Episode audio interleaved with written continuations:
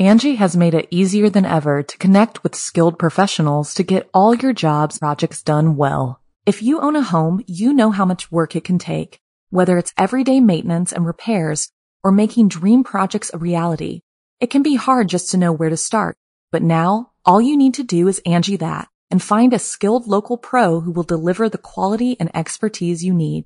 Angi has over 20 years of home service experience and they've combined it with new tools to simplify the whole process. Bring them your project online or with the Angi app, answer a few questions and Angi can handle the rest from start to finish or help you compare quotes from multiple pros and connect instantly, which means you can take care of just about any home project in just a few taps. Because when it comes to getting the most out of your home, you can do this when you Angi that. Download the free Angi mobile app today or visit Angi.com. That's A-N-G-I dot com. Your brain needs support, and new Olly Brainy Chews are a delightful way to take care of your cognitive health. Made with scientifically backed ingredients like Thai ginger, L-theanine, and caffeine, Brainy Chews support healthy brain function and help you find your focus, stay chill, or get energized. Be kind to your mind and get these nootropic chews at olly.com. That's O L L Y.com. These statements have not been evaluated by the Food and Drug Administration. This product is not intended to diagnose, treat, cure, or prevent any disease. The following program is a production of Chilling Entertainment and the creative team at Chilling Tales for Dark Nights, and a proud member of the Simply Scary Podcasts Network. Visit simplyscarypodcast.com to learn more about this and our other weekly storytelling programs. And become a patron today to show your support and get instant access to our extensive archive of downloadable ad free tales of terror. Thank you for listening and enjoy the show. If darkness is what you're after, seek no more. Your search is through. You haven't found the darkness, traveler. The darkness has found you.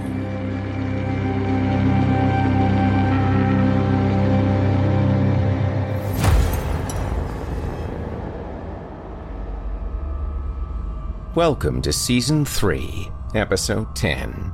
I'm your host, Jason Hill, and I'm thrilled you could join me tonight. Cyclopean. Adjective. 1. Denoting a type of ancient masonry made with massive irregular blocks, i.e., Cyclopean stone walls. 2. Of or resembling a cyclops, i.e., a Cyclopean eye. Oh, he sure does like that word, doesn't he?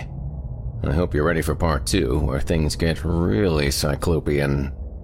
Yes, it is a wordy tale, no doubt. And as Gehrman once said, you're sure to be in a fine haze about now. But don't think too hard about all this. And you can even use the doll, if it pleases you. Don't bother looking that last part up. But stick with the story, though, because this one has a banger ending. Yeah, this was fun. We might make it a holiday thing. Merry Lovecraftmas. I'm sure somebody else thought of that first. But I will keep at it. And next week? Dreams in the Witch House. Maybe. You're listening to the standard edition of this program. If you'd like to show your support and enjoy ad free versions of this and all our other episodes, as well as hundreds of tales from our audio archives dating back to 2012, Visit simplyscarypodcast.com and click patrons in the upper menu to sign up today to get instant access from our friends at Chilling Tales for Dark Nights. Thank you for your support. Now, allow me to escort you to a place where the sun dies and nightmares come to life. Welcome, listener, to the Horror Hill. You haven't found the darkness the darkness has found you.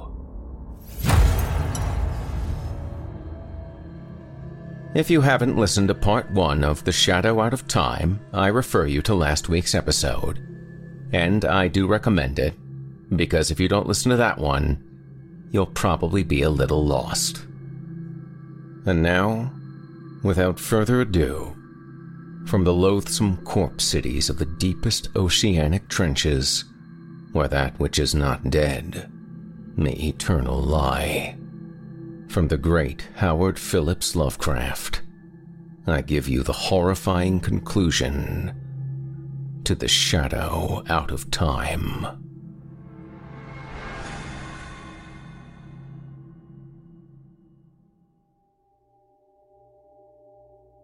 Chapter 5 That is the world of which my dreams brought me dim, scattered echoes every night. I cannot hope to give any true idea of the horror and dread contained in such echoes, for it was upon a wholly intangible quality, the sharp sense of pseudo memory, that such feelings mainly depended. As I have said, my studies gradually gave me a defense against these feelings in the form of rational psychological explanations, and this saving influence was augmented by the subtle touch of familiarity which comes with the passage of time. Yet, in spite of everything, the vague, creeping terror would return momentarily now and then. It did not, however, engulf me as it had before and after 1922 I lived a very normal life of work and recreation. In the course of years, I began to feel that my experience, together with the kindred cases and related folklore, ought to be definitely surmised and published for the benefit of serious students. Hence, I prepared a series of articles briefly covering the whole ground and illustrated with crude sketches of some of the shapes, scenes, decorative motifs, and hieroglyphs remembered from the dreams. These appeared at various times during 1928 and 1929 in the Journal of the American Psychological Society, but did not attract much attention. Meanwhile, I continued to record my dreams with the minutest care, even though the growing stack of reports attained troublesomely vast proportions. On July 10, 1934, there was forwarded to me by the Psychological Society the letter which opened the culminating and most horrible phase of the whole mad ordeal.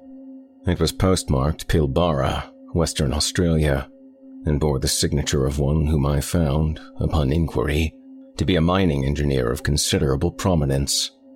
Enclosed were some very curious snapshots. I will reproduce the text in its entirety, and no reader can fail to understand how tremendous an effect it and the photographs had upon me. I was, for a time, almost stunned and incredulous. For although I had often thought that some basis of fact must underline certain phases of the legends which had colored my dreams, I was nonetheless unprepared for anything like a tangible survival from a lost world remote beyond all imagination. Most devastating of all were the photographs. For here, in cold, incontrovertible realism, there stood out against a background of sand certain worn down, water ridged, storm weathered blocks of stone. The slightly convex tops and slightly concave bottoms told their own story. And when I studied them with a magnifying glass, I could see all too plainly, amidst the batterings and pittings, the traces of those vast curvilinear designs and occasional hieroglyphs whose significance had become so hideous to me but here is the letter, which speaks for itself. 49 Dampier Street, Pilbara, West Australia, May 18th, 1934. Professor N.W. Peaslee, care of the American Psychological Society, 30 East 41st Street, New York City, USA. My dear sir, a recent conversation with Dr. E. M. Boyle of Perth and some papers with your articles, which he has just sent me, make it advisable for me to tell you about certain things I have seen in the great sandy desert east of our goldfield here. It would seem, in view of the peculiar legends about old cities with huge stonework and strange designs and hieroglyphs which you describe, that I have come upon something very important the blackfellows have occasionally been full of talk about great stones with marks on them, and seem to have a terrible fear of such things. They connect them in some way with their common racial legends about Buddai, the gigantic old man who lies asleep for ages underground with his head on his arm, and who will someday awake and eat up the world. There are some very old and half forgotten tales of enormous underground huts of great stones, where passages lead down and down, and where horrible things have happened. The Blackfellows claim that once some warriors, fleeing in battle, went down into one and never came back, but that frightful winds began to blow from the place soon after they went down. However, there usually isn't much in what these natives say. But what I have to tell is more than this. Two years ago, when I was prospecting about 500 miles east in the desert, I came on a lot of queer pieces of dressed stone, perhaps three by two by two feet in size, and weathered and pitted to the very limit. At first, I couldn't find any of the marks the blackfellows told about, but when I looked close enough, I could make out some deeply carved lines in spite of the weathering. There were peculiar curves, just like what the blackfellows are trying to describe. I imagine there must have been 30 or 40 blocks, some nearly buried in the sand, and all within a circle perhaps a quarter of a mile in diameter. When I saw some, I looked around closely for more and made a careful reckoning of the place with my instruments. I also took pictures of 10 or 12 of the most typical blocks and will enclose the prints for you to see. I turned my information and pictures over to the government at Perth, but they have done nothing about them. Then, I met Dr. Boyle, who had read your articles in the Journal of the American Psychological Society and, in time, happened to mention the stones. He was enormously interested and became quite excited when I showed him my snapshots, saying that the stones and the markings were just like those of the masonry you had dreamed about and seen described in legends. He meant to write you but was delayed. Meanwhile, he sent me most of the magazines with your articles, and I saw at once, from your drawings and descriptions, that my stones are certainly the kind you mean. You can appreciate this from the enclosed prints. Later on, you will hear directly from Dr. Boyle. Now, I can understand how important all this will be to you. Without question, we are faced with the remains of an unknown civilization older than any dreamed of before and forming a basis for your legends. As a mining engineer, I have some knowledge of geology and can tell you that these blocks are so ancient. They frighten me. They are mostly sandstone and granite, though one is almost certainly made of a queer sort of cement or concrete. They bear evidence of water action, as if this part of the world had been submerged and come up again after long ages all since those blocks were made and used. It is a matter of hundreds of thousands of years, or heaven knows how much more. I don't like to think about it. In view of your previous diligent work in tracking down the legends and everything connected with them, I cannot doubt but that you will want to lead an expedition to the desert and make some archaeological excavations. Both Dr. Boyle and I are prepared to cooperate in such works if you or organizations known to you, can furnish the funds. I can get together a dozen miners for the heavy digging. The blackfellows would be of no use, for I found that they have an almost maniacal fear of this particular spot. Boyle and I are saying nothing to others, for you very obviously ought to have precedence in any discoveries or credit. The place can be reached from Pilbara in about four days by motor tractor, which we'd need for your apparatus. It is somewhat west and south of Warburton's Path of 1873, and a hundred miles southeast of Joanna Spring. We could float things up the De Grey River instead of starting from Pilbara, but all that can be talked over later. Roughly, the stones lie at a point about 22 degrees 3 by 14 south latitude, 125 0 by 39 east longitude. The climate is tropical, and the desert conditions are trying. I shall welcome further correspondence upon this subject and am keenly eager to assist in any plan you may devise. After studying your articles, I am deeply impressed with the profound significance of the whole matter. Dr. Boyle will write later. When rapid communication is needed, a cable to Perth can be relayed by wireless. Hoping profoundly for an early message. Believe me, most faithfully yours, Robert B.F. Mackenzie. Of the immediate aftermath of this letter, much can be learned from the press. My good fortune in securing the backing of Miskatonic University was great, and both Mr. Mackenzie and Dr. Boyle proved invaluable in arranging matters at the Australian end. We were not too specific with the public about our objects, since the whole matter would have lent itself unpleasantly to sensational and jocose treatment by the cheaper newspapers. As a result, printed reports were sparing, but enough appeared to tell of our quest for reported Australian ruins and to chronicle our various preparatory steps. Professor William Dyer of the college's geology department, leader of the Miskatonic Antarctic expedition of 1930 to 31, Ferdinand C. Ashley of the Department of Ancient History, and Tyler M. Freeborn of the Department of Anthropology, together with my son Wingate, accompanied me. My correspondent, Mackenzie, came to Arkham early in 1935 and assisted in our final preparations. He proved to be a tremendously competent and affable man of about 50, admirably well read, and deeply familiar with all the conditions of Australian travel. He had tractors waiting at Pilbara, and we chartered a tramp steamer sufficiently small to get up the river to that point. We were prepared to excavate in the most careful and scientific fashion sifting every particle of sand and disturbing nothing which might seem to be in or near its original situation.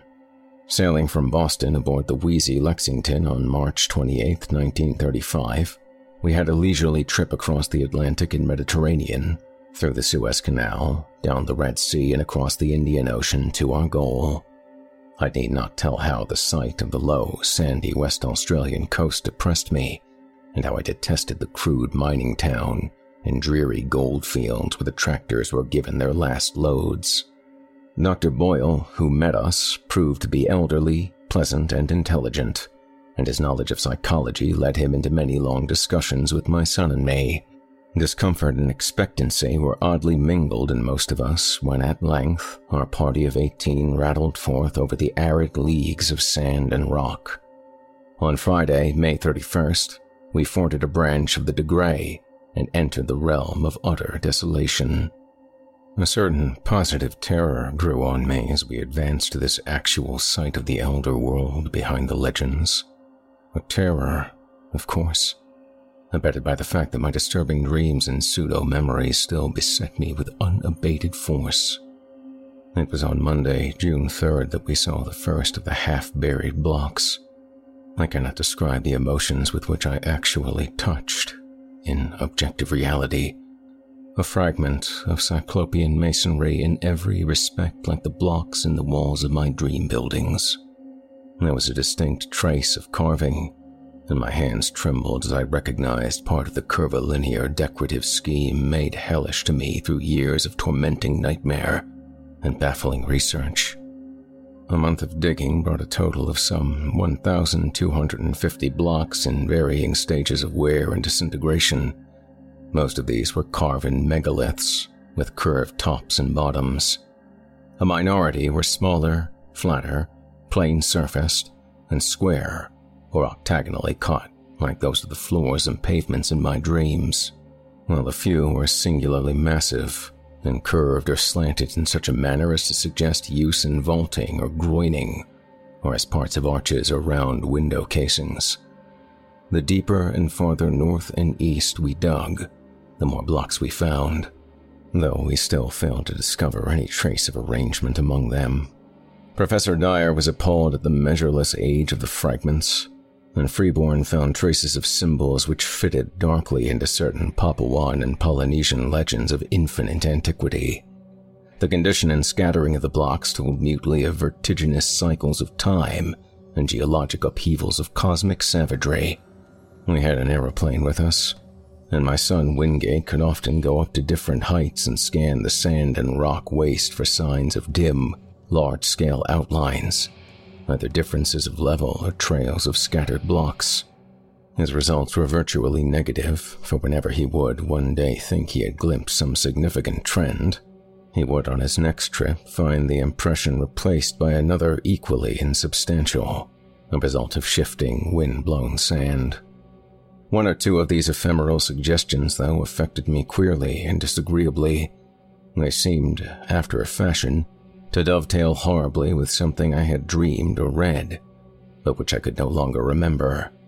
There was a terrible familiarity about them, which somehow made me look furtively and apprehensively over the abominable, sterile terrain toward the north and northeast. Around the first week in July, I developed an unaccountable set of mixed emotions about the general northeasterly region.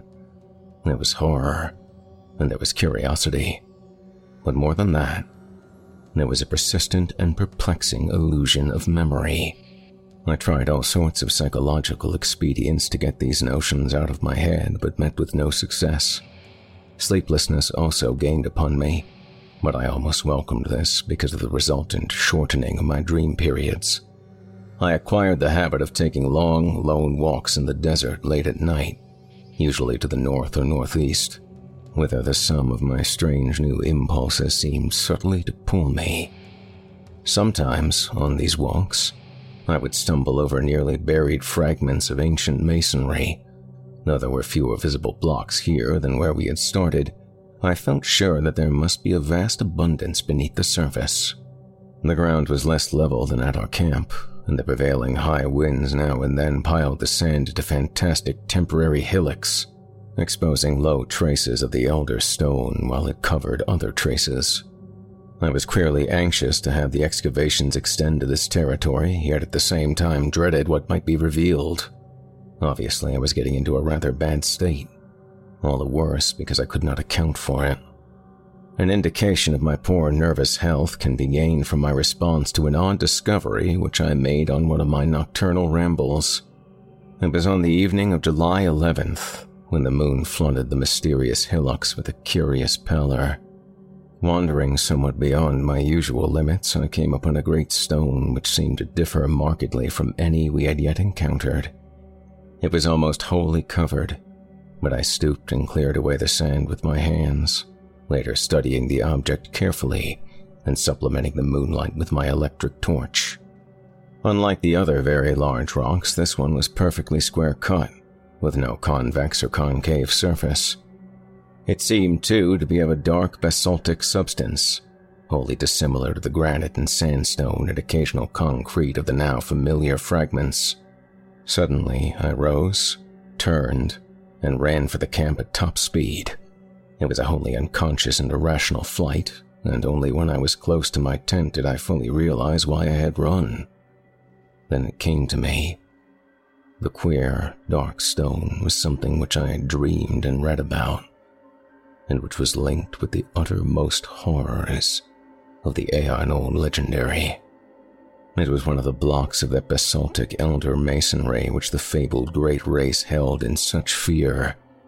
The tall, windowless ruins left by those brooding, half material alien things that festered in Earth's nether abysses and against whose wind like, invisible forces the trapdoors were sealed and the sleepless sentinels posted.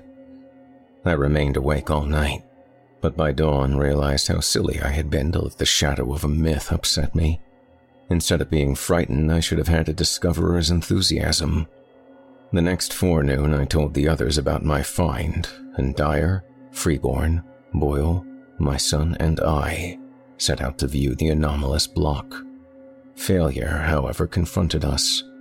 I had formed no clear idea of the stone's location and a late wind had wholly altered the hillocks of shifting sand.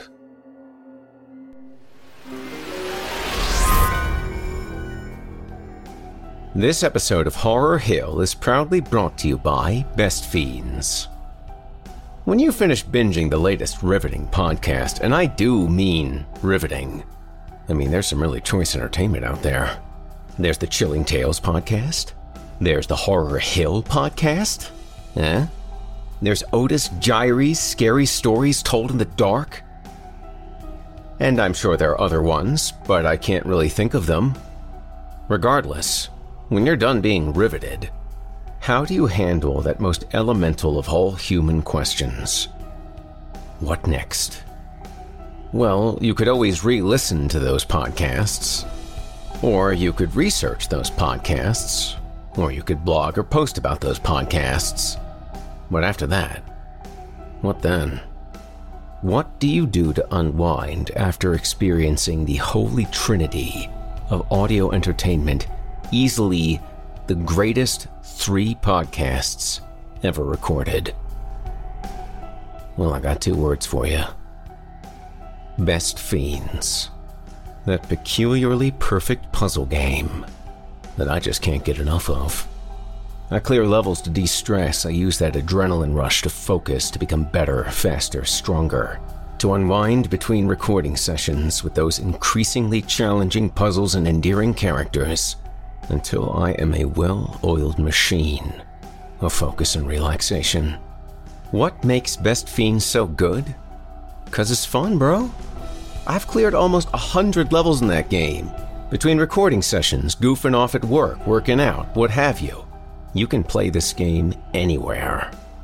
And it's always a good time. But don't just take it from me. With over 100 million downloads, this 5 star rated mobile puzzle game is a must play. Seriously, once you download Best Fiends, boredom won't stand a chance. Now, I'm going to do a little one man show to illustrate that point. Boredom. It's time. What? Already? No, please. Please, I'll, I'll go. Look, I- will walk out that door. You'll never see me again. You'll never hear from me. It'll be as if I were dead. Just p- please. Please. No. It's too late for all that. You cooperate, I'll give you the chance to go with dignity. You close your eyes if you need to. Don't worry, it'll be an open casket. Your kids will be able to say goodbye and remember you how you were.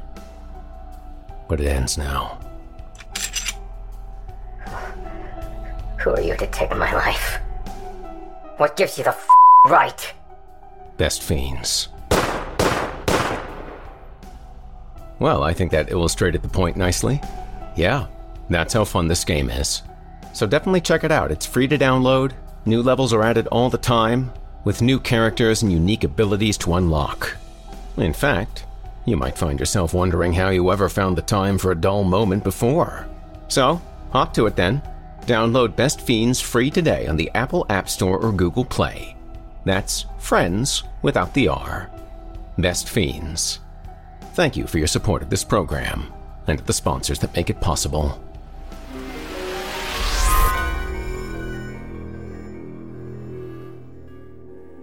Angi has made it easier than ever to connect with skilled professionals to get all your jobs projects done well. If you own a home, you know how much work it can take, whether it's everyday maintenance and repairs or making dream projects a reality. It can be hard just to know where to start, but now all you need to do is Angi that and find a skilled local pro who will deliver the quality and expertise you need. Angi has over 20 years of home service experience and they've combined it with new tools to simplify the whole process.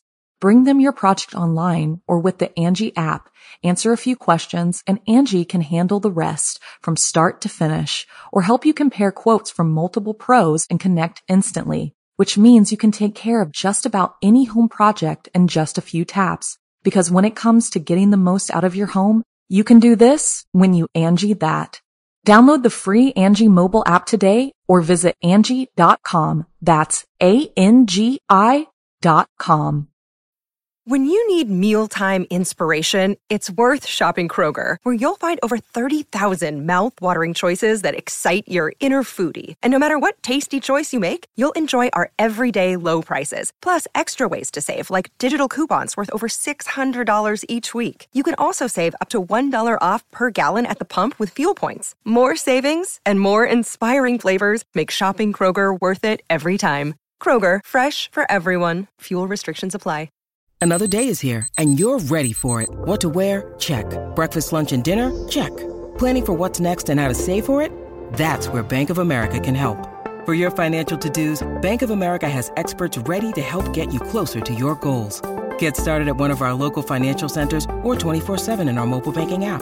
Find a location near you at bankofamerica.com slash talk to us. What would you like the power to do? Mobile banking requires downloading the app and is only available for select devices. Message and data rates may apply. Bank of America and a member FDIC. Chapter 6 I come now to the crucial and most difficult part of my narrative. all the more difficult because I cannot be quite certain of its reality. At times, I feel uncomfortably sure that I was not dreaming or deluded, and it is this feeling in view of the stupendous implications which the objective truth of my experience would raise, which impels me to make this record. My son, a trained psychologist with the fullest and most sympathetic knowledge of my whole case, shall be the primary judge of what I have to tell. First, let me outline the externals of the matter as those at the camp know them. On the night of July 17th through 18th, after a windy day, I retired early but could not sleep. Rising shortly before 11 and afflicted as usual with a strange feeling regarding the northeastward terrain, I set out on one of my typical nocturnal walks, seeing and greeting only one person, an Australian miner named Tupper, as I left our precincts. The moon, slightly past full, shone from a clear sky and drenched the ancient sands with a white, leprous radiance, which seemed to me somehow infinitely evil. There was no longer any wind, nor did any return for nearly five hours, as amply attested by Tupper and others who saw me walking rapidly across the pallid, secret-guarding hillocks toward the northeast. About 3:30 a.m., a violent wind blew up, waking everyone in camp and felling 3 of the tents. The sky was unclouded, and the desert still blazed with the leprous moonlight. As the party saw to the tents, my absence was noted, but in view of my previous walks, this circumstance gave no one alarm. And yet, as many as three men, all Australians, seemed to feel something sinister in the air.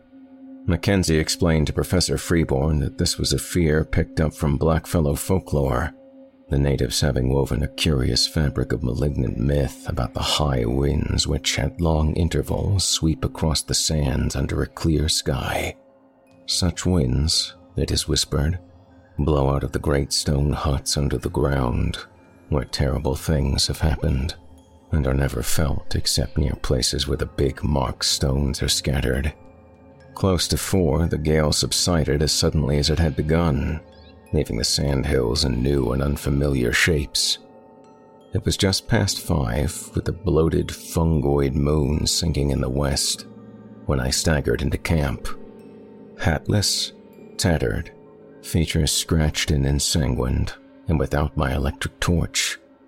Most of the men had returned to bed, but Professor Dyer was smoking a pipe in front of his tent. Seeing my winded and almost frenzied state, he called Dr. Boyle, and the two of them got me on my cot and made me comfortable. My son, roused by the stir, soon joined them, and they all tried to force me to lie still and attempt sleep. But there was no sleep for me. The psychological state was very extraordinary, different from anything I had previously suffered. After a time, I insisted upon talking, nervously and elaborately explaining my condition. I told them I had become fatigued and had lain down in the sand for a nap. There had, I said, been dreams even more frightful than usual, and when I was awakened by the sudden high wind, my overwrought nerves had snapped. I had fled in panic, frequently falling over half buried stones and thus gaining my tattered and bedraggled aspect. I must have slept long, hence the hours of my absence. Of anything strange either seen or experienced, I hinted absolutely nothing, exercising the greatest self control in that respect. But I spoke of a change of mind regarding the whole work of the expedition and urged a halt in all digging toward the northeast. My reasoning was patently weak, for I mentioned a dearth of blocks, a wish not to offend the superstitious miners, a possible shortage of funds from the college, and other things either true or irrelevant. Naturally, no one paid the least attention to my new wishes, not even my son, whose concern for my health was obvious. The next day, I was up and around the camp, but took no part in the excavations. Seeing that I could not stop the work, I decided to return home as soon as possible for the sake of my nerves, and made my son promise to fly me in the plane to Perth a thousand miles to the southwest, as soon as he had surveyed the region I wished let alone. If, I reflected, the thing I had seen was still visible, I might decide to attempt a specific warning even at the cost of ridicule. It was just conceivable that the miners who knew the local folklore might back me up. Humoring me, my son made the survey that very afternoon, flying over all the terrain my walk could possibly have covered. Yet nothing of what I had found remained in sight. It was the case of the anomalous basalt block all over again. The shifting sand had wiped out every trace. For an instant, I half regretted having lost a certain awesome object in my stark fright. But now I know that the loss was merciful. I can still believe my whole experience an illusion, especially if, as I devoutly hope, that hellish abyss is never found. Wingate took me to Perth on July 20th, though declining to abandon the expedition and return home. He stayed with me until the 25th, when the steamer for Liverpool sailed.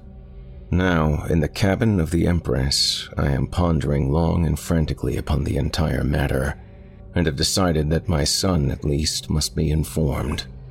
It shall rest with him whether to diffuse the matter more widely.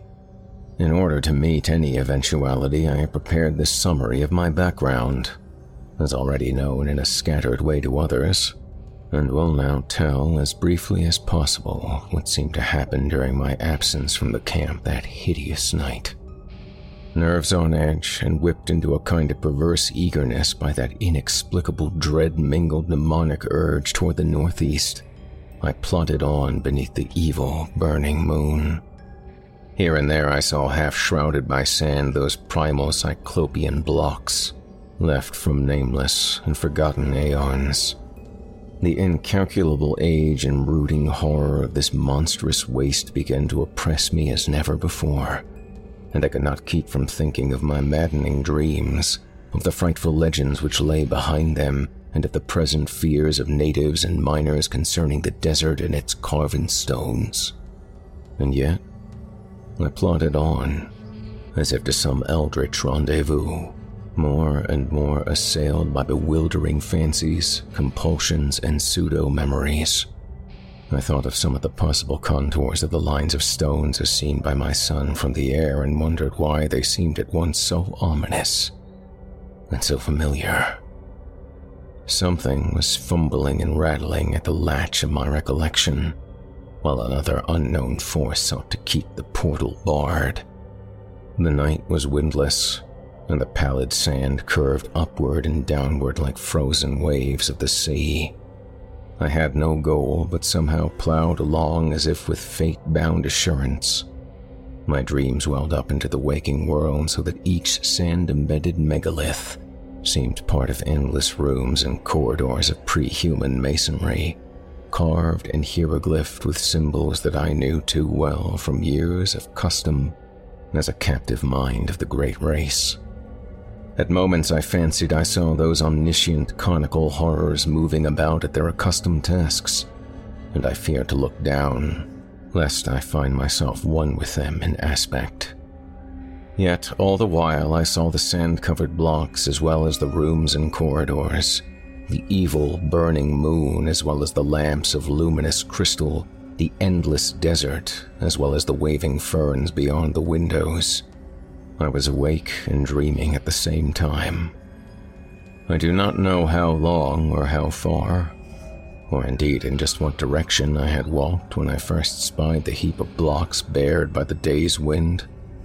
It was the largest group in one place that I had seen so far and so sharply did it impress me that the visions of fabulous aeons faded suddenly away. Again, there were only the desert and the evil moon and the shards of an unguessed past. I drew close and paused, and cast the added light of my electric torch over the tumbled pile. The hillock had blown away, leaving a low, irregularly round mass of megaliths and smaller fragments some forty feet across and from two to eight feet high. From the very outset, I realized that there was some utterly unprecedented quality about those stones. Not only was the mere number of them quite without parallel, but something in the sand worn traces of design arrested me as I scanned them under the mingled beams of the moon and my torch. Not that anyone differed essentially from the earlier specimens we had found, it was something subtler than that. The impression did not come when I looked at one block alone, but only when I ran my eye over several almost simultaneously. Then, at last, the truth dawned upon me. The curvilinear patterns on many of those blocks were closely related, parts of one vast decorative conception. For the first time in this aeon shaken waste, I had come upon a mass of masonry in its old position. Tumbled and fragmentary, it is true, but nonetheless existing in a very definite sense. Mounting at a low place, I clambered laboriously over the heap, here and there clearing away the sand with my fingers and constantly striving to interpret varieties of size, shape, and style, and relationships of design.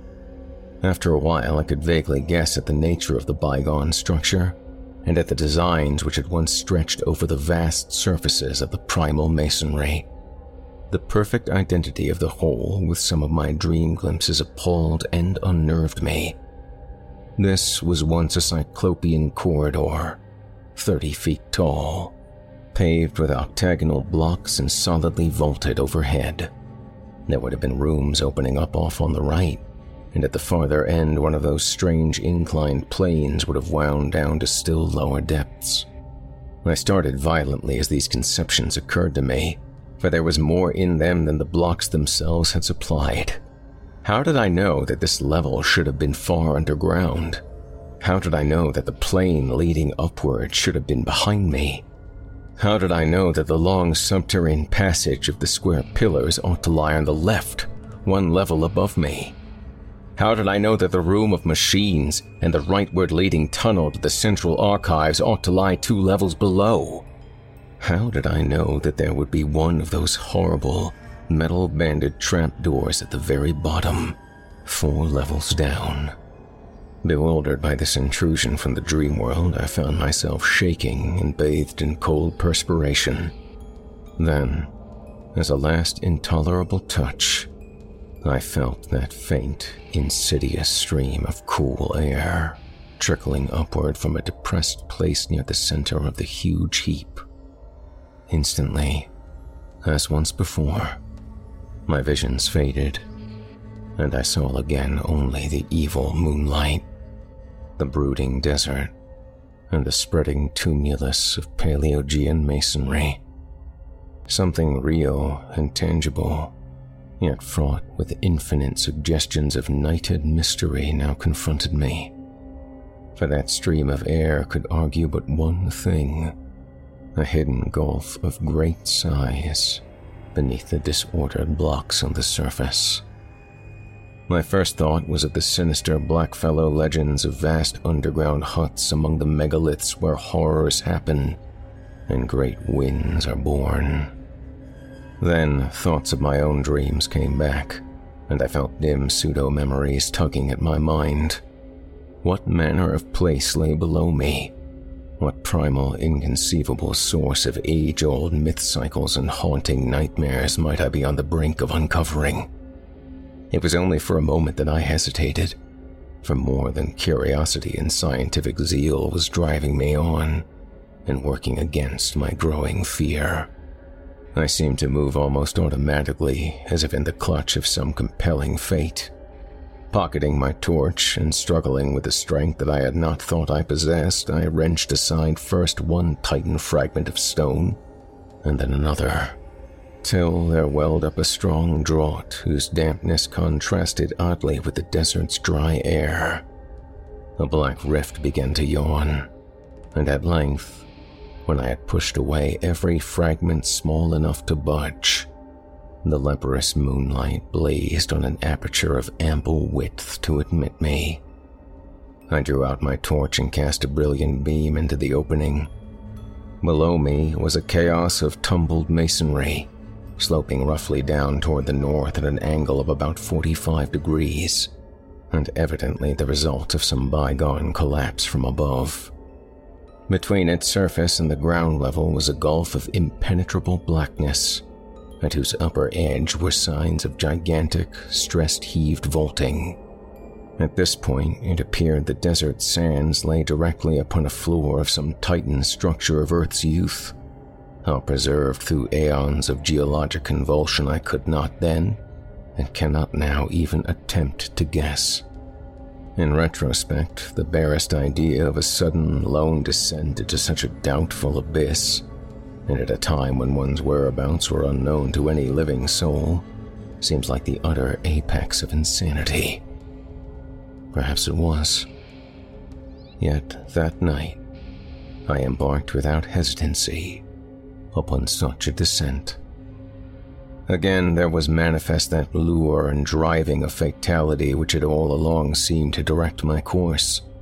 With torch flashing intermittently to save the battery, I commenced a mad scramble down the sinister cyclopean incline below the opening, sometimes facing forward as I found good hand and footholds, and at other times turning to face the heap of megaliths as I clung and fumbled more precariously in two directions beside me, distant walls of carven, crumbling masonry loomed dimly under the direct beams of my torch. Ahead, however, was only unbroken darkness. I kept no track of time during my downward scramble. So seething with baffling hints and images was my mind that all objective matter seemed withdrawn into incalculable distances. Physical sensation was dead and even fear remained as a wraith like, inactive gargoyle, leering impotently at me. Eventually, I reached a level floor strewn with fallen blocks, shapeless fragments of stone and sand and detritus of every kind. On either side, perhaps 30 feet apart, rose massive walls culminating in huge groinings. That they were carved, I could just discern, but the nature of the carvings was beyond my perception. What held me the most was the vaulting overhead. The beam from my torch could not reach the roof, but the lower parts of the monstrous arches stood out distinctly. And so perfect was their identity with what I had seen in countless dreams of the elder world that I trembled actively for the first time. Behind and high above, a faint luminous blur told of the distant moonlit world outside. Some vague shred of caution warned me that I should not let it out of my sight, lest I have no guide for my return. I now advanced toward the wall at my left, where the traces of carvings were plainest. The littered floor was nearly as hard to traverse as the downward heap had been, but I managed to pick my difficult way. At one place, I heaved aside some blocks and locked away the detritus to see what the pavement was like, and shuddered at the utter fateful familiarity of the great octagonal stones, whose buckled surface still held roughly together.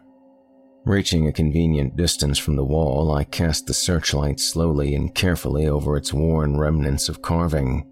Some bygone influx of water seemed to have acted on the sandstone surface, while there were curious incrustations which I could not explain. In places, the masonry was very loose and distorted, and I wondered how many aeons more this primal hidden edifice could keep its remaining traces of form amidst Earth's heavings. But it was the carvings themselves that excited me most. Despite their time crumbled state, they were relatively easy to trace at close range, and the complete, intimate familiarity of every detail almost stunned my imagination. That the major attributes of this hoary masonry should be familiar was not beyond normal credibility.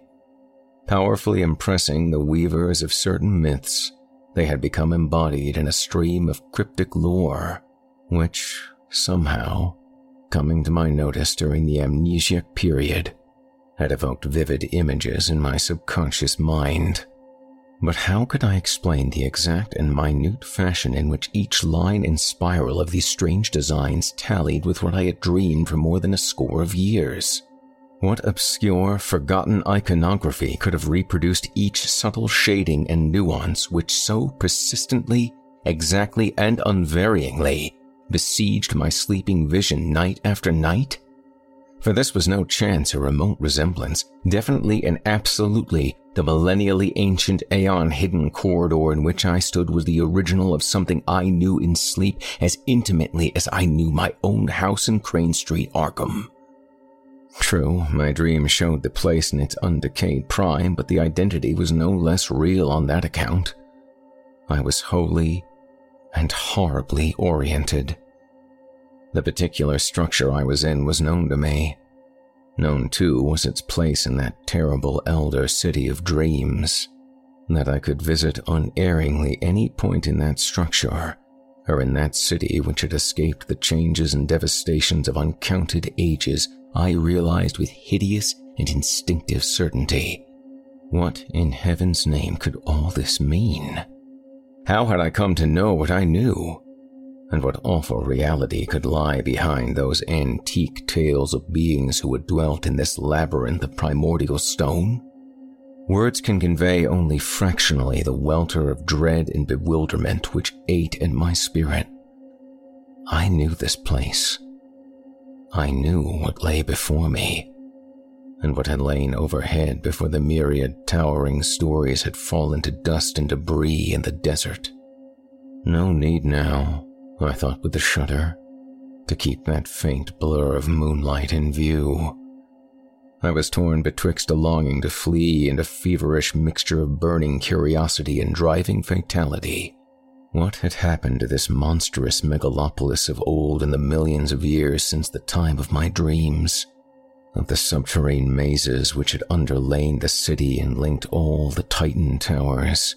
How much had still survived the writhings of Earth's crust. Had I come upon a whole buried world of unholy archaism? Could I still find the house of the writing master and the tower of S'gg'ha, the captive mind from the star-headed vegetable carnivores of Antarctica, had chiseled certain pictures on the blank spaces of the walls? Would the passage at the second level down to the hall of the alien minds be still unchoked and traversable? In the hall of the captive mind of an incredible entity, a half plastic denizen of the hollow interior of an unknown trans-Plutonian planet, 18 million years in the future, had kept a certain thing which it had modeled from clay. I shut my eyes and put my hand to my head in a vain, pitiful effort to drive these insane dream fragments from my consciousness. Then, for the first time, I felt acutely the coolness, motion, and dampness of the surrounding air. Shuddering, I realized that a vast chain of aeon dead black gulfs must indeed be yawning somewhere beyond and below me. I thought of the frightful chambers and corridors and inclines as I recalled them from my dreams. Would the way to the central archive still be open? Again, that driving fatality tugged insistently at my brain as I recalled the awesome records that once lay cased in those rectangular vaults of rustless metal. There, said the dreams and legends, had reposed the whole history, past and future, of the cosmic space time continuum, written by captive minds from every orb and every age in the solar system. Madness, of course. But had I not now stumbled into a nighted world as mad as I? I thought of the locked metal shelves and of the curious knob twistings needed to open each one. My own came vividly into my consciousness. How often had I gone through that intricate routine of varied turns and pressures in the terrestrial vertebrate section on the lowest level? Every detail was fresh and familiar. If there were such a vault as I had dreamed of, I can open it in a moment. It was then that madness took me utterly. An instant later, I was leaping and stumbling over the rocky debris toward the well remembered incline to the depths below. Chapter 7 from that point forward, my impressions are scarcely to be relied on. Indeed, I still possess a final, desperate hope that they all form parts of some demonic dream or illusion born of delirium. A fever raged in my brain. and everything came to me through a kind of haze, sometimes only intermittently. The rays of my torch shot feebly into the engulfing blackness, bringing phantasmal flashes of hideously familiar walls and carvings, all blighted with the decay of ages. In one place, a tremendous mass of vaulting had fallen, so that I had to clamber over a mighty mound of stones reaching almost to the ragged, grotesquely stalactited roof. It was all the ultimate apex of nightmare, made worse by the blasphemous tug of pseudo memory. One thing only was unfamiliar, and that was my own size in relation to the monstrous masonry. I felt oppressed by a sense of unwanted smallness as if the sight of these towering walls from a mere human body was something wholly new and abnormal. Again and again, I looked nervously down at myself, vaguely disturbed by the human form I possessed. Onward to the blackness of the abyss, I leapt, plunged, and staggered, often falling and bruising myself, and once nearly shattering my torch. Every stone and corner of that demonic gulf was known to me, and at many points I stopped to cast beams of light through choked and crumbling yet familiar archways. Some rooms had totally collapsed, others were bare or debris filled. In a few, I saw masses of metal, some fairly intact, some broken, and some crushed or battered, which I recognized as the colossal pedestals or tables of my dreams. What they could in truth have been, I dared not guess. I found the downward incline and began its descent, though after a time halted by a gaping, ragged chasm whose narrowest point could not be much less than four feet across. Here, the stonework had fallen through, revealing incalculable, inky depths beneath.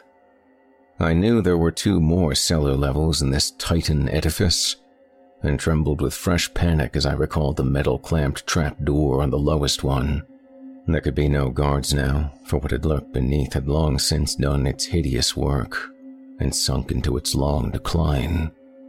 By the time of the post human beetle race, it would be quite dead. And yet, as I thought of the native legends, I trembled anew. It cost me a terrible effort to vault the yawning chasm, since the littered floor prevented a running start, but madness drove me on. I chose a place close to the left hand wall, where the rift was least wide and the landing spot reasonably clear of dangerous debris, and after one frantic moment, reached the other side in safety. At last, gaining the lower level, I stumbled on past the archway of the room of machines, within which were fantastic ruins of metal, half buried beneath fallen vaulting. Everything was where I knew it would be, and I climbed confidently over the heaps which barred the entrance of a vast transverse corridor. This, I realized, would take me under the city to the central archives. Endless ages seemed to unroll as I stumbled, leapt, and crawled along the debris cluttered corridor. Now and then I could make out carvings on the ages stained walls. Some familiar, others seemingly added since the period of my dreams. Since this was a subterranean house connecting highway, there were no archways save when the route led through the lower levels of various buildings. At some of these intersections, I turned aside long enough to look down well remembered corridors and into well remembered rooms. Twice only did I find any radical changes from what I had dreamed of, and in one of these cases I could trace the sealed up outlines of the archway I remembered. I shook violently and felt a curious surge of retarding weakness as I steered a hurried and reluctant course through the crypt of one of those great, windowless ruined towers, whose alien basalt masonry bespoke a whispered and horrible origin. The primal vault was round and fully 200 feet across, with nothing carved upon the dark hued stonework. The floor was here free from anything save dust and sand, and I could see the apertures leading upward and downward. There were no stairs or inclines. Indeed, my dreams had pictured those elder towers as wholly untouched by the fabulous great race. Those who had built them had not needed stairs or inclines. In the dreams, the downward aperture had been tightly sealed and nervously guarded. Now, it lay open, black and yawning, and giving forth a current of cool, damp air. Of what limitless caverns of eternal night might brood below. I would not permit myself to think. Later, clawing my way along a badly heaped section of the corridor, I reached a place where the roof had wholly caved in. The debris rose like a mountain, and I climbed up over it, passing through a vast, empty space where my torchlight could reveal neither walls nor vaulting. This, I reflected, must be the cellar of the house of the metal purveyors, fronting on the third square not far from the archives. What had happened to it, I could not conjecture. I found the corridor again beyond the mountain of detritus and stone, but after a short distance encountered a wholly choked place where the fallen vaulting almost touched the perilously sagging ceiling. How I managed to wrench and tear aside enough blocks to afford a passage, and how I dared disturb the tightly packed fragments when the least shift of equilibrium might have brought down all the tons of superincumbent masonry to crush me to nothingness, I do not know. It was sheer madness that impelled and guided me. If indeed my whole underground adventure was not, as I hope, a hellish delusion or phase of dreaming, but I did make, or dream that I made, a passage that I could squirm through. As I wiggled over the mound of debris, my torch, switched continuously on, thrust deeply in my mouth, I felt myself torn by the fantastic stalactites of the jagged floor above me. I was now close to the great underground archival structure which seemed to form my goal. Sliding and clambering down the farther side of the barrier and picking my way along the remaining stretch of corridor with handheld, intermittently flashing torch, I came at last to a low circular crypt with arches, still in a marvelous state of preservation opening off on every side. The walls on such parts of them as lay within reach of my torchlight were densely hieroglyphed and chiseled with typical curvilinear symbols, some added since the period of my dreams. This I realized was my fated destination, and I turned at once through a familiar archway on my left. That I could find a clear passage up and down the incline to all the surviving levels, I had oddly little doubt. This vast Earth protected pile, housing the annals of all the solar system, had been built with supernal skill and strength to last as long as that system itself.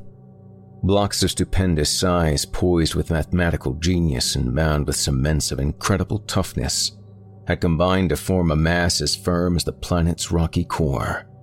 Here, after ages more prodigious than I could sanely grasp, its buried bulk stood in all its essential contours. The vast dust drifted floors scarce sprinkled with the litter elsewhere so dominant. The relatively easy walking from this point onward went curiously to my head. All the frantic eagerness hitherto frustrated by obstacles now took itself out in a kind of febrile speed, and I literally raced along the low roofed, monstrously well remembered aisles beyond the archway. I was past being astonished by the familiarity of what I saw. On every hand, the great hieroglyphed metal shelf doors loomed monstrously, some yet in place, others sprung open, and still others bent and buckled under bygone geological stresses, not quite strong enough to shatter the Titan masonry. Here and there, a dust covered heap beneath a gaping, empty shelf seemed to indicate where cases had been shaken down by earth tremors on occasional pillars were great symbols or letters proclaiming classes and subclasses of volumes. Once, I paused before an open vault where I saw some of the accustomed metal cases still in position amidst the omnipresent gritty dust. Reaching up, I dislodged one of the thinner specimens with some difficulty and rested it on the floor for inspection. It was titled in the prevailing curvilinear hieroglyphs though something in the arrangement of the character seemed subtly unusual. The odd mechanism of the hooked fastener was perfectly well known to me, and I snapped up the still rustless and workable lid and drew out the book within. The latter, as expected, was some 20 by 15 inches in area and 2 inches thick, the thin metal covers opening at the top. Its tough, cellulose pages seemed unaffected by the myriad cycles of time they had lived through, and I studied the queerly pigmented, brush drawn letters of the text symbols, unlike either the usual curved hieroglyphs or any alphabet known to human scholarship, with a haunting, half aroused memory. It came to me that this was the language used by a captive mind I had known slightly in my dreams. A mind from a large asteroid on which had survived such of the archaic life and lore of the primal planet whereof it formed a fragment. At the same time, I recalled that this level of the archives was devoted to volumes dealing with the non terrestrial planets. As I ceased poring over this incredible document, I saw that the light of my torch was beginning to fail, hence, quickly inserted the extra battery I always had with me. Then, armed with the stronger radiance, I resumed my feverish racing through unending tangles of aisles and corridors, recognizing now and then some familiar shelf and vaguely annoyed by the acoustic conditions which made my footfalls echo incongruously in these catacombs. The very prints of my shoes behind me in the millennially untrodden dust made me shudder. Never before, if my mad dreams held anything of truth, had human feet pressed upon those immemorial pavements. Of the particular goal of my insane racing, my conscious mind held no hint. There was, however, some force of evil potency pulling at my dazed will and buried recollection, so that I vaguely felt I was not running at random. I came to a downward incline and followed it to the profounder depths. Floors flashed by me as I raced, but I did not pause to explore them. In my whirling brain, there had begun to beat a certain rhythm which set my right hand twitching in unison. I wanted to unlock something, and felt that I knew all the intricate twists and pressures needed to do it. It would be like a modern safe with a combination lock. Dream or not, I had once known and still knew. How any dream, or scrap of unconsciously absorbed legend, could have taught me a detail so minute so intricate and so complex. I did not attempt to explain to myself. I was beyond all coherent thought. For was not this whole experience, this shocking familiarity with a set of unknown ruins, and this monstrously exact identity of everything before me with what only dreams and scraps of myth could have suggested, a horror beyond all reason? Probably it was my basic conviction then, as it is now, during my saner moments, that I was not awake at all, and that the entire buried city was a fragment of a febrile hallucination. Eventually, I reached the lowest level and struck off to the right of the incline. For some shadowy reason, I tried to soften my steps, even though I lost speed thereby. There was a space I was afraid to cross on this last, deeply buried floor. As I drew near it, I recalled what thing in that space I feared. It was merely one of the metal barred and closely guarded trapdoors. There would be no guards now, and on that account I trembled and tiptoed as I had done in passing to the black basalt vault, where a similar trapdoor had yawned. I felt a current of cool, damp air as I had felt there, and wished that my course led in another direction. Why I had to take the particular course I was taking, I did not know. When I came to the space, I saw that the trapdoor yawned widely open. Ahead, the shelves began again, and I glimpsed on the floor before one of them a heap very thinly covered with dust where a number of cases had recently fallen. At the same moment, a fresh wave of panic clutched me though for some time I could not discover why. Heaps of fallen cases were not uncommon, for all through the aeons this lightless labyrinth had been racked by the heavings of earth, and it echoed at intervals of the deafening clatter of toppling objects. It was only when I was nearly across the space that I realized why I shook so violently. Not the heap, but something about the dust of the level floor was troubling me. In the light of my torch, it seemed as if that dust were not as even as it ought to be. There were places where it looked thinner, as if it had been disturbed not many months before. I could not be sure, for even the apparently thinner places were dusty enough, yet a certain suspicion of regularity in the fancied unevenness was highly disquieting.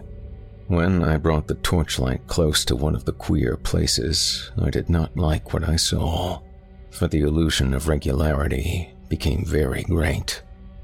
It was as if there were regular lines of composite impressions, impressions that went in threes, each slightly over a foot square, and consistently of five nearly circular three inch prints, one in advance of the other four. These possible lines of foot square impressions appeared to lead in two directions, as if something had gone somewhere and returned. They were, of course, very faint, and may have been illusions or accidents, but there was an element of dim, fumbling terror about the way I thought they ran. For at one end of them was the heap of cases which must have clattered down not long before while at the other end was the ominous trap door with the cool, damp wind yawning unguarded down to an abyss past imagination. Chapter 8 That my strange sense of compulsion was deep and overwhelming is shewn by its conquest of my fear. No rational motive could have drawn me on after that hideous suspicion of prints and the creeping dream memories it excited. Yet, my right hand, even as it shook with fright, still twitched rhythmically in its eagerness to turn a lock it hoped to find. Before I knew it, I was past the heap of lately fallen cases and running on tiptoe through aisles of utterly unbroken dust toward a point which I seemed to know morbidly, horribly well. My mind was asking itself questions whose origin and relevancy I was only beginning to guess. Would the shelf be reachable by a human body? Could my human hand master the aeon remembered motions of the lock? Would the lock be undamaged and workable? And what would I do? What dare I do with what? As I now commenced to realize, I both hoped and feared to find. Would it prove the awesome, brain shattering truth of something past normal conception? Or show only that I was dreaming? The next I knew, I had ceased my tiptoed racing and was standing still, staring at a row of maddeningly familiar hieroglyphed shelves. They were in a state of almost perfect preservation, and only three of the doors in this vicinity had sprung open. My feelings toward these shelves cannot be described, so utter and insistent was the sense of old acquaintance. I was looking high up at a row near the top and wholly out of my reach, and wondering how I could climb to best advantage. An open door four rows from the bottom would help, and the locks of the closed doors formed possible holds for hands and feet. I would grip the torch between my teeth, as I had in other places where both hands were needed Above all, I must make no noise. How to get down what I wished to remove would be difficult, but I could probably hook its movable fastener in my coat collar and carry it like a knapsack. Again, I wondered whether the lock would be undamaged. That I could repeat each familiar motion, I had not the least doubt, but I hoped the thing would not scrape or creak, and that my hand could work it properly. Even as I thought these things, I had taken the torch in my mouth and begun to climb. The projecting locks were poor supports, but, as I had expected, the open shelf helped greatly. I used both the swinging door and the edge of the aperture itself in my ascent, and managed to avoid any loud creaking. Balanced on the upper edge of the door and leaning far to my right, I could just reach the lock I sought. My fingers, half numb from climbing, were very clumsy at first, but I soon saw that they were anatomically adequate, and the memory rhythm was strong in them. Out of unknown gulfs of time, the intricate secret motions had somehow reached my brain correctly in every detail. For after less than five minutes of trying, there came a click, whose familiarity was all the more startling because I had not consciously anticipated it. In another instant, the metal door was slowly swinging open with only the faintest grating sound. Dazedly, I looked over the row of grayish case ends thus exposed and felt a tremendous surge of some wholly inexplicable emotion. Just within reach of my right hand was a case whose curving hieroglyphs made me shake with a pang infinitely more complex than one of mere fright. Still shaking, I managed to dislodge it amidst a shower of gritty flakes and ease it over toward myself without any violent noise. Like the other case I had handled, it was slightly more than 20 by 15 inches in size, with curved mathematical designs in low relief. In thickness, it just exceeded 3 inches. Crudely wedging it between myself and the surface I was climbing, I fumbled with the fastener and finally got the hook free. Lifting the cover, I shifted the heavy object to my back and let the hook catch hold of my collar. Hands now free, I awkwardly clambered down to the dusty floor and prepared to inspect my prize. Kneeling in the gritty dust, I swung the case around and rested it in front of me. My hand shook, and I dreaded to draw out the book within almost as much as I longed, and felt compelled to do so. It had very gradually become clear to me what I ought to find, and this realization nearly paralyzed my faculties. If the things were there, and if I were not dreaming, the implications would be quite beyond the power of the human spirit to bear. What tormented me most was my momentary inability to feel that my surroundings were a dream. The sense of reality was hideous, and again becomes so as I recall the scene.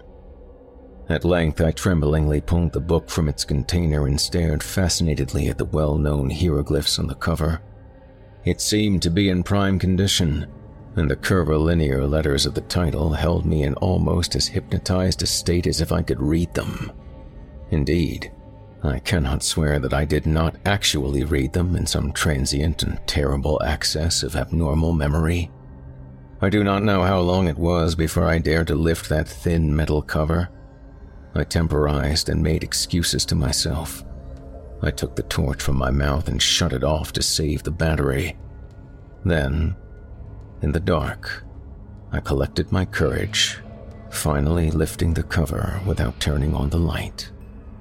Last of all, I did indeed flash the torch upon the exposed page, steeling myself in advance to suppress any sound, no matter what I should find. I looked for an instant, then collapsed. Clenching my teeth, however, I kept silent. I sank wholly to the floor and put a hand to my forehead amidst the engulfing blackness. What I dreaded and expected was there. Either I was dreaming, or time and space had become a mockery. I must be dreaming. But I would test the horror by carrying this thing back and showing it to my son if indeed it were a reality.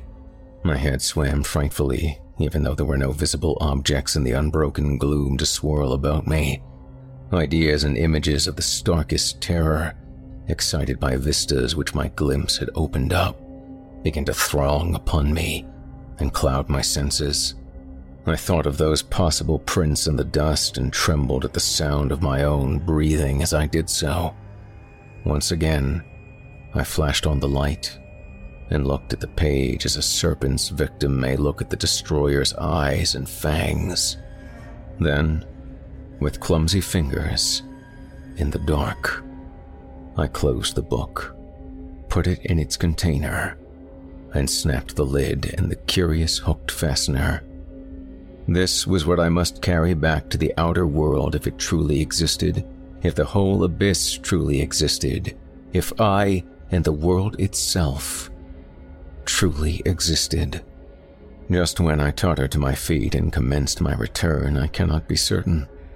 It comes to me oddly, as a measure of my sense of separation from the normal world, that I did not even once look at my watch during those hideous hours underground torch in hand and with the ominous case under one arm, I eventually found myself tiptoeing in a kind of silent panic past the draft giving abyss and those lurking suggestions of prints. I lessened my precautions as I climbed up the endless inclines, but could not shake off a shadow of apprehension which I had not felt on the downward journey. I dreaded heaving to repass through the black basalt crypt that was older than the city itself, where cold drafts welled up from unguarded depths. I thought of that which the great race had feared, and of what might still be lurking, be it ever so weak and dying. Down there, I thought of those five circle prints and of what my dreams had told me of such prints, and of strange winds and whistling noises associated with them. And I thought of the tales of the modern blackfellows, wherein the horror of great winds and nameless subterranean ruins was dwelt upon. I knew from a carven wall symbol the right floor to enter, and came at last, after passing the other book I had examined, to the great circular space with the branching archways. On my right, and at once recognizable, was the arch through which I had arrived. This I now entered, conscious that the rest of my course would be harder because of the tumbled state of the masonry outside the archive building. My new metal eased burden weighed upon me, and I found it harder and harder to be quiet as I stumbled among debris and fragments of every sort. Then I came to the ceiling high mound of debris through which I had wrenched a scanty passage. My dread at wriggling through again was infinite, for my first passage had made some noise, and I now, after seeing those possible prints, dreaded sound above all things. The case, too, doubled the problem of traversing the narrow crevice. But I clambered up the barrier as best I could and pushed the case through the aperture ahead of me. Then, torch in mouth, I scrambled through myself, my back torn as before by stalactites. As I tried to grasp the case again, it fell some distance ahead of me down the slope of the debris, making a disturbing clatter and arousing echoes which sent me into a cold perspiration. I lunged for it at once and regained it without further noise. But a moment afterward, the slipping of blocks under my feet raised a sudden and unprecedented din. The din was my undoing, for, falsely or not, I thought I heard it answered in a terrible way from spaces far behind me. I thought I heard a shrill, whistling sound, like nothing else on earth, and beyond any adequate verbal description. If so, what followed has a grim irony, since, save for the panic of this thing, the second thing might never have happened. As it was, my frenzy was absolute and unrelieved. Taking my torch in my hand and clutching feebly at the case, I leapt and bounded wildly ahead with no idea in my brain beyond a mad desire to race out of these nightmare ruins to the waking world of desert and moonlight which lay so far above. I hardly knew it when I reached the mountain of debris which towered into the vast blackness beyond the caved in roof, and bruised and cut myself repeatedly in scrambling up its steep slope of jagged blocks and fragments. Then came the great disaster just as I blindly crossed the summit, unprepared for the sudden dip ahead. My feet slipped utterly, and I found myself involved in a mangling avalanche of sliding masonry whose cannon loud uproar split the black cavern air in a deafening series of earth shaking reverberations. I have no recollection of emerging from this chaos but a momentary fragment of consciousness shows me as plunging and tipping and scrambling along the corridor amidst the clangor, case and torch still with me. Then, just as I approached that primal basalt crypt I had so dreaded, utter madness came. For as the echoes of the avalanche died down, there became audible a repetition of that frightful alien whistling I thought I had heard before. This time, there was no doubt about it. And what was worse, it came from a point not behind, but ahead of me. Probably I shrieked aloud then, I have a dim picture of myself as flying through the hellish basalt vault of the Elder Things and hearing that damnable alien sound piping up from the open, unguarded door of limitless nether blacknesses. There was a wind, too. Not nearly a cool, damp draft, but a violent, purposeful blast belching savagely and frigidly from that abominable gulf whence the obscene whistling came. There are memories of leaping and lurching over obstacles of every sort, with a torrent of wind and shrieking sound growing moment by moment, and seeming to curl and twist purposely around me as it struck out wickedly from the spaces behind and beneath.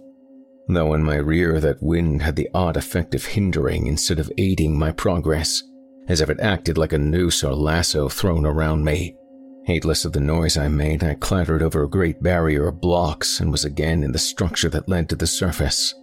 I recall glimpsing the archway to the room of machines and almost crying out as I saw the incline leading down to where one of those blasphemous trapdoors must be yawning two levels below. But instead of crying out, I muttered over and over to myself that this was all a dream from which I must soon awake. Perhaps I was in camp, Perhaps I was at home in Arkham. As these hopes bolstered up my sanity, I began to mount the incline to the higher level. I knew, of course, that I had the four foot cleft to recross, yet was too racked by other fears to realize the full horror until I came almost upon it. On my descent, the leap across had been easy, but could I clear the gap as readily when going uphill and hampered by fright, exhaustion, the weight of the metal case, and the anomalous backward tug of that demon wind. I thought of these things at the last moment, and thought also of the nameless entities which might be lurking in that black abyss below the chasm. My wavering torch was growing feeble, but I could tell by some obscure memory when I neared the cleft. The chill blasts of wind and the nauseous whistling shrieks behind me were for the moment like a merciful opiate dulling my imagination to the horror of the yawning gulf ahead. And then I became aware of the added blasts and whistling in front of me, tides of abomination surging up to the cleft itself from depths unimagined and unimaginable. Now, indeed, the essence of pure nightmare was upon me. Sanity departed, and ignoring everything except the animal impulse of flight, I merely struggled and plunged upward over the incline's debris as if no gulf had existed. Then I saw the chasm's edge, leapt madly with every ounce of strength I possessed, and was instantly engulfed in a pandemonium vortex of loathsome sound and utter, materially tangible blackness. This is the end of my experience, so far as I can recall. Any further impressions belong wholly to the domain of phantasmagoria delirium. Dream, madness, and memory merged wildly together in a series of fantastic fragmentary delusions which can have no relation to anything real. There was a hideous fall through incalculable leagues of viscous sentient darkness, and a babble of noises utterly alien to all that we know of the earth and its organic life. Dormant, rudimentary senses seemed to start into vitality within me, telling of pits and voids peopled by floating horrors and leading to sunless crags, and oceans and teeming cities of windowless basalt towers, upon which no light ever shone. Secrets of the primal planet and its immemorial aeons flashed through my brain without the aid of sight or sound and there were known to me things which not even the wildest of my former dreams had ever suggested. And all the while, cold fingers of damp vapor clutched and picked at me, and that eldritch damnable whistling shrieked fiendishly above all the alternations of babble and silence in the whirlpools of darkness around. Afterward, there were visions of the cyclopean city of my dreams, not in ruins, but just as I had dreamed of it. I was in my conical non human body again, and mingled with crowds of the great race and the captive minds who carried books up and down the lofty corridors and vast inclines. Then superimposed upon these pictures were frightful, momentary flashes of a non vistial consciousness involving desperate struggles, a writhing free from clutching tentacles of whistling wind, an insane, bat like flight through half solid air, a feverish burrowing through the cyclone whipped dark, and a wild stumbling and scrambling over fallen masonry. Once, there was a curious intrusive flash of half sight a faint, diffuse suspicion of bluish radiance far overhead. Then there came a dream of wind, pursued climbing and crawling, of wriggling into a blaze of sardonic moonlight through a jumble of debris which slid and collapsed after me amidst a morbid hurricane. It was the evil, monotonous beating of that maddening moonlight which at last told me of the return of what I had once known as the objective waking world. I was clawing prone through the sands of the Australian desert, and around me shrieked such a tumult of wind as I had never before known on our planet's surface. My clothing was in rags, and my whole body was a mass of bruises and scratches. Full consciousness returned very slowly, and at no time could I tell just where delirious dream left off and true memory began. There it seemed to be a mound of Titan blocks, an abyss beneath it, a monstrous revelation from the past, and a nightmare horror at the end. But how much of it was real? My flashlight was gone, and likewise any metal case I may have discovered. Had there been such a case, or any abyss, or any mound? Raising my head, I looked behind me and saw only the sterile, undulant sands of the desert. The demon wind died down, and the bloated fungoid moon sank reddeningly in the west. I lurched to my feet and began to stagger southwestward toward the camp. What in truth had happened to me? Had I merely collapsed in the desert and dragged a dream racked body over miles of sand and buried blocks? If not, how could I bear to live any longer? For in this new doubt, all my faith in the myth born unreality of my visions dissolved once more into the hellish older doubting. If that abyss was real, then the great race was real, and its blasphemous reachings and seizures in the cosmos wide vortex of time were no myths or nightmares, but a terrible, soul shattering actuality. Had I, in full hideous fact, been drawn back to a pre human world of 150 million years ago in those dark, baffling days of amnesia? Had my present body been the vehicle of a frightful alien consciousness from Paleogean gulfs of time? Had I, as the captive mind of those shambling horrors, indeed known that accursed city of stone in its primordial heyday and wriggled down those familiar corridors in the loathsome shape of my captor, were those tormenting dreams of more than twenty years the offspring of stark, monstrous memories. Had I once veritably talked with the minds from reachless corners of time and space, learned the universe's secrets, past and to come, and written the annals of my own world for the metal cases of those Titan archives?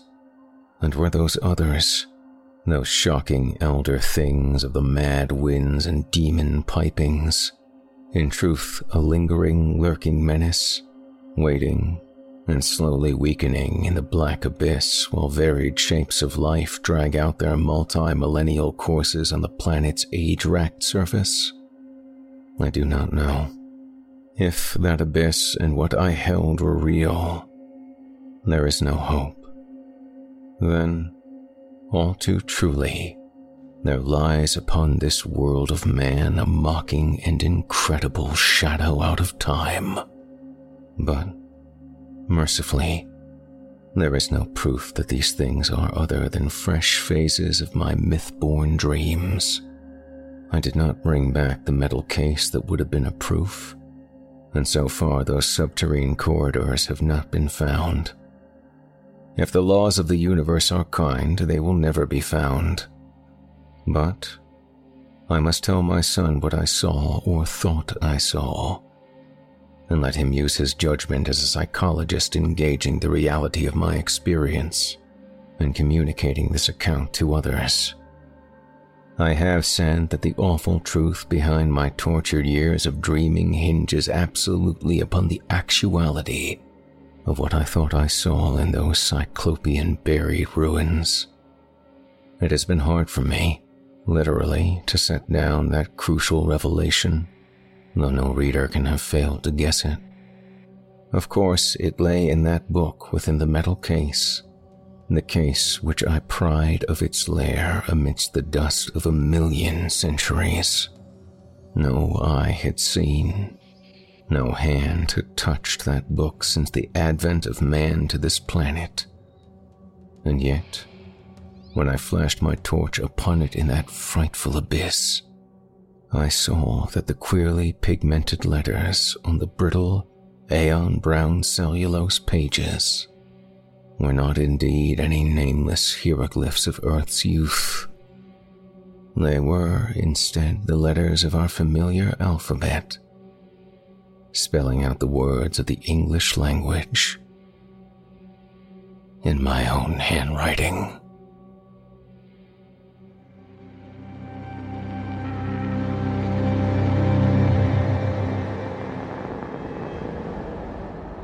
You've been listening to The Shadow Out of Time by H.P. Lovecraft. If you happen to have missed part one, I applaud you for sticking with it, though I will refer you to last week's episode. I'd like to personally thank you for joining me for this episode of Horror Hill. Don't forget to tune in again next week when I yet again regale you with a handful of tales to terrify, plumb from the most depraved depths of the human imagination. Tonight's story was written by and brought to you courtesy of Howard Phillips Lovecraft. Howard Phillips Lovecraft is a proud citizen of Providence, Rhode Island, where he lives with his 20 cats and syphilitic father. When he's not redefining the horror genre or being kind of a racist, he enjoys stargazing and chowing down on lobster rolls. If you happen to see him on the street, then the eldritch abominations invading your dreams have probably driven you mad. You should still say hello, though. Ia Ia Cthulhu Fhtagn, motherfuckers. If you enjoyed what you've heard on today's program, please take a moment to stop by our iTunes page or wherever else you listen to your favorite podcasts and leave us a five star review and a kind word. It makes a huge difference and would mean a lot to me. If you'd like to hear a premium ad free edition of tonight's and all of our other episodes, visit simplyscarypodcast.com today and click the Patrons link in the menu at the top of the screen. You'll find yourself at chillingtalesfordarknights.com, where you can become a patron for as little as $5 per month and get access to our entire audio archive dating back to 2012, including past episodes of this program, all of our other shows, and hundreds of standalone releases, all of them ad free and available to download or stream. Thanks so much for your time and for giving our sponsors a try today. When you support our sponsors, you help support this show, and that means a lot to me. If you happen to use Facebook, Twitter, Instagram, or YouTube, you can follow and subscribe to Chilling Tales for Dark Nights there, where you'll get all of our latest updates and new releases and have the chance to interact with us each and every week. You'll find me personally on Facebook, Twitter, and Instagram as well.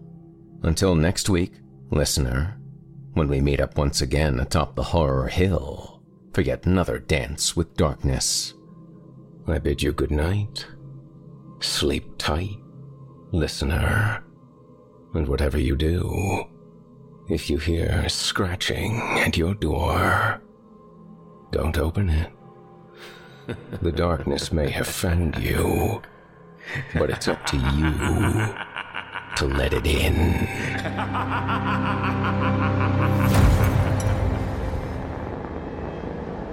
Thanks for listening. You've been listening to the Horror Hill Podcast, a production of Chilling Entertainment and the creative team at Chilling Tales for Dark Nights, and a proud member of the Simply Scary Podcast Network. Visit simplyscarypodcast.com today to learn more about our network and our other amazing storytelling programs. Tonight's program was hosted and its featured stories performed by yours truly, Jason Hill. Selected stories have been adapted with the kind permission of their respective authors. Original music provided by Felipe Ojeda, Luke Hodgkinson, and Jesse Cornett. Final mixing and mastering by executive producer and director Craig Groshek. The program's artwork by yours truly, Jason Hill. Logo by Craig Groshek. Got a terrifying tale of your own that you like performed? I take submissions. Email it to us today at submissions at simplyscarypodcast.com to have your work considered for production in a future episode of this show. That's submissions at simplyscarypodcast.com. If you enjoyed what you heard on tonight's program and are joining us on your favorite podcast app, subscribe to us to be sure you never miss an episode and leave us a five star review and a comment. Your feedback means a lot to me. You can also follow Chilling Tales for Dark Nights and yours truly on social media to connect anytime and get the latest updates on this and our other programs. If you're listening on the Chilling Tales for Dark Nights YouTube channel, do us a favor and hit the subscribe button and the bell notification icon for Chilling Tales for Dark Nights as well to get more spooky tales from me and the crew, and another episode of this program each and every week. And don't forget to hit the thumbs up button to tell us how we're doing and leave a kind word. And don't forget to visit us at chillingtalesfordarknights.com and consider supporting the team by becoming a patron. In addition to helping us out, you'll get exclusive access to our audio archive and ad free downloads of all your favorite stories, including those you've heard on this program. As for me, I'll be back next week with more terrifying tales to keep you up all night. If darkness is what you're after, listener, your search is over. Yet, let it be known, you haven't found the darkness. The darkness has found you.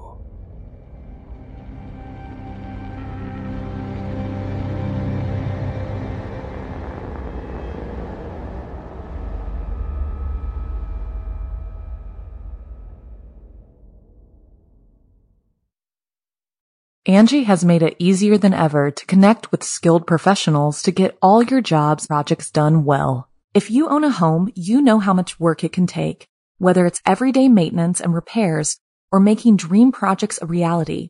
It can be hard just to know where to start, but now all you need to do is Angi that and find a skilled local pro who will deliver the quality and expertise you need.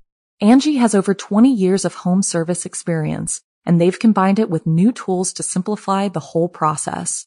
Bring them your project online or with the Angi app, answer a few questions, and Angi can handle the rest from start to finish or help you compare quotes from multiple pros and connect instantly, which means you can take care of just about any home project in just a few taps. Because when it comes to getting the most out of your home, you can do this when you Angi that. Download the free Angi mobile app today or visit Angi.com. That's A-N-G-I dot com.